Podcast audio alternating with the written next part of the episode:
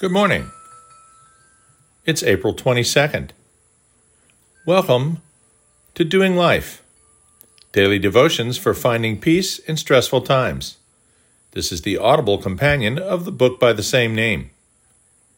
This morning's topic is shut ins. And they went into the ark to Noah, two by two, of all flesh in which is the breath of life. So those that entered, male and female of all flesh, went in as God had commanded him. And the Lord shut him in. Now the flood was on the earth forty days. Genesis 15 through 17. When I was in high school some 40 years ago, my father used to volunteer for Meals on Wheels in Tulsa, Oklahoma. On one occasion, I got to accompany him as we delivered meals to shut ins. I don't remember exactly, but I bet as a 16 year old in the 70s, got to is probably an inaccurate phrase. Strongly encouraged to was probably closer to the truth. In general, these were older people who could no longer make the trip to the grocery, even accompanied by someone else. But sometimes they were chronically disabled, mentally or physically, wheelchair or bedbound, or sometimes just too poor to afford to feed themselves.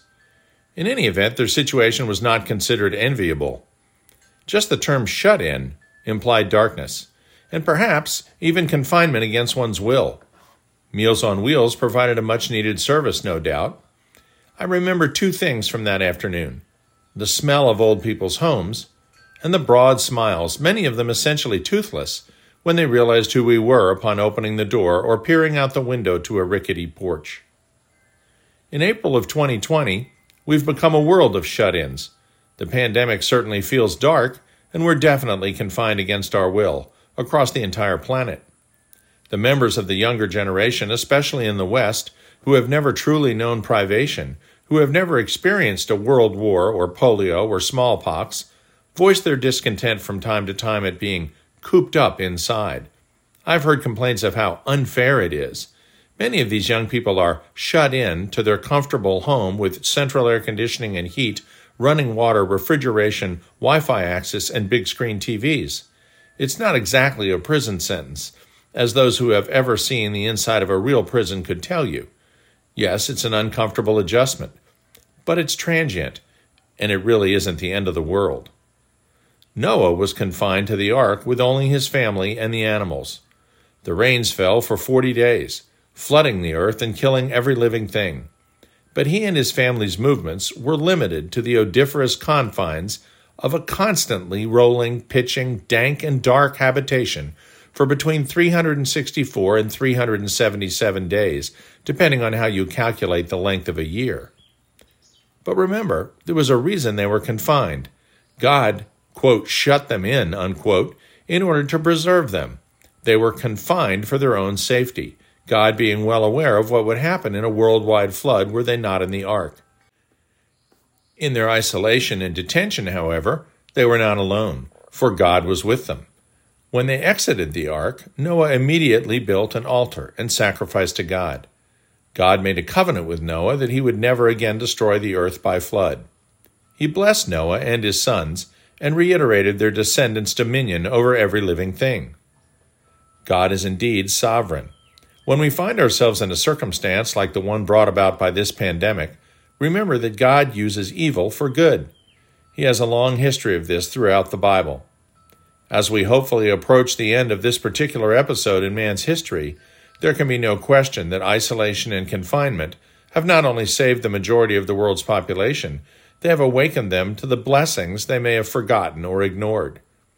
We may have viewed social distancing and restriction to our own homes as terribly onerous at first, but gradually we have been reawakened to the joys of family, of taking a breath and slowing down, of enjoying what nature has to offer us right in our own backyards, of the camaraderie that comes from making a united effort as a community, a nation, and even a world. God is making good from evil, and in the process, He is refocusing mankind on the fragility of its society and infrastructure. It would be a blind man indeed who failed to see both our strength in moving together as humankind and our phenomenal weakness on a universal scale. Both should point us toward a loving God. The wars, the political hatred and vitriol, the petty arguments among nation states, virtually ground to a halt, even if only for a moment. People of different nations, cultures, ethnicity, races, religions are reaching out across the oceans to share their expertise, their experiences, and their supplies. Perhaps the world has matured enough to recognize the blessing they have been given in the guise of a pandemic. Maybe more leaders will concentrate on keeping the main thing the main thing.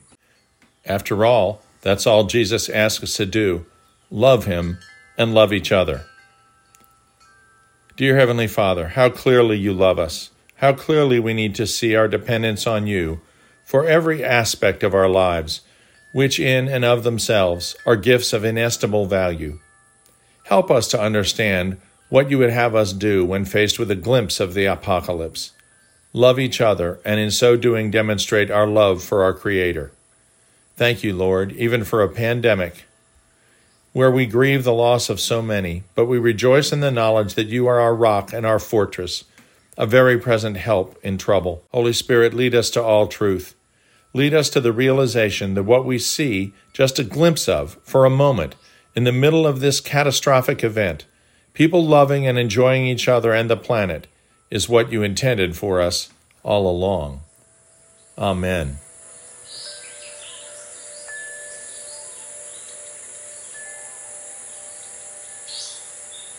We'll see you tomorrow.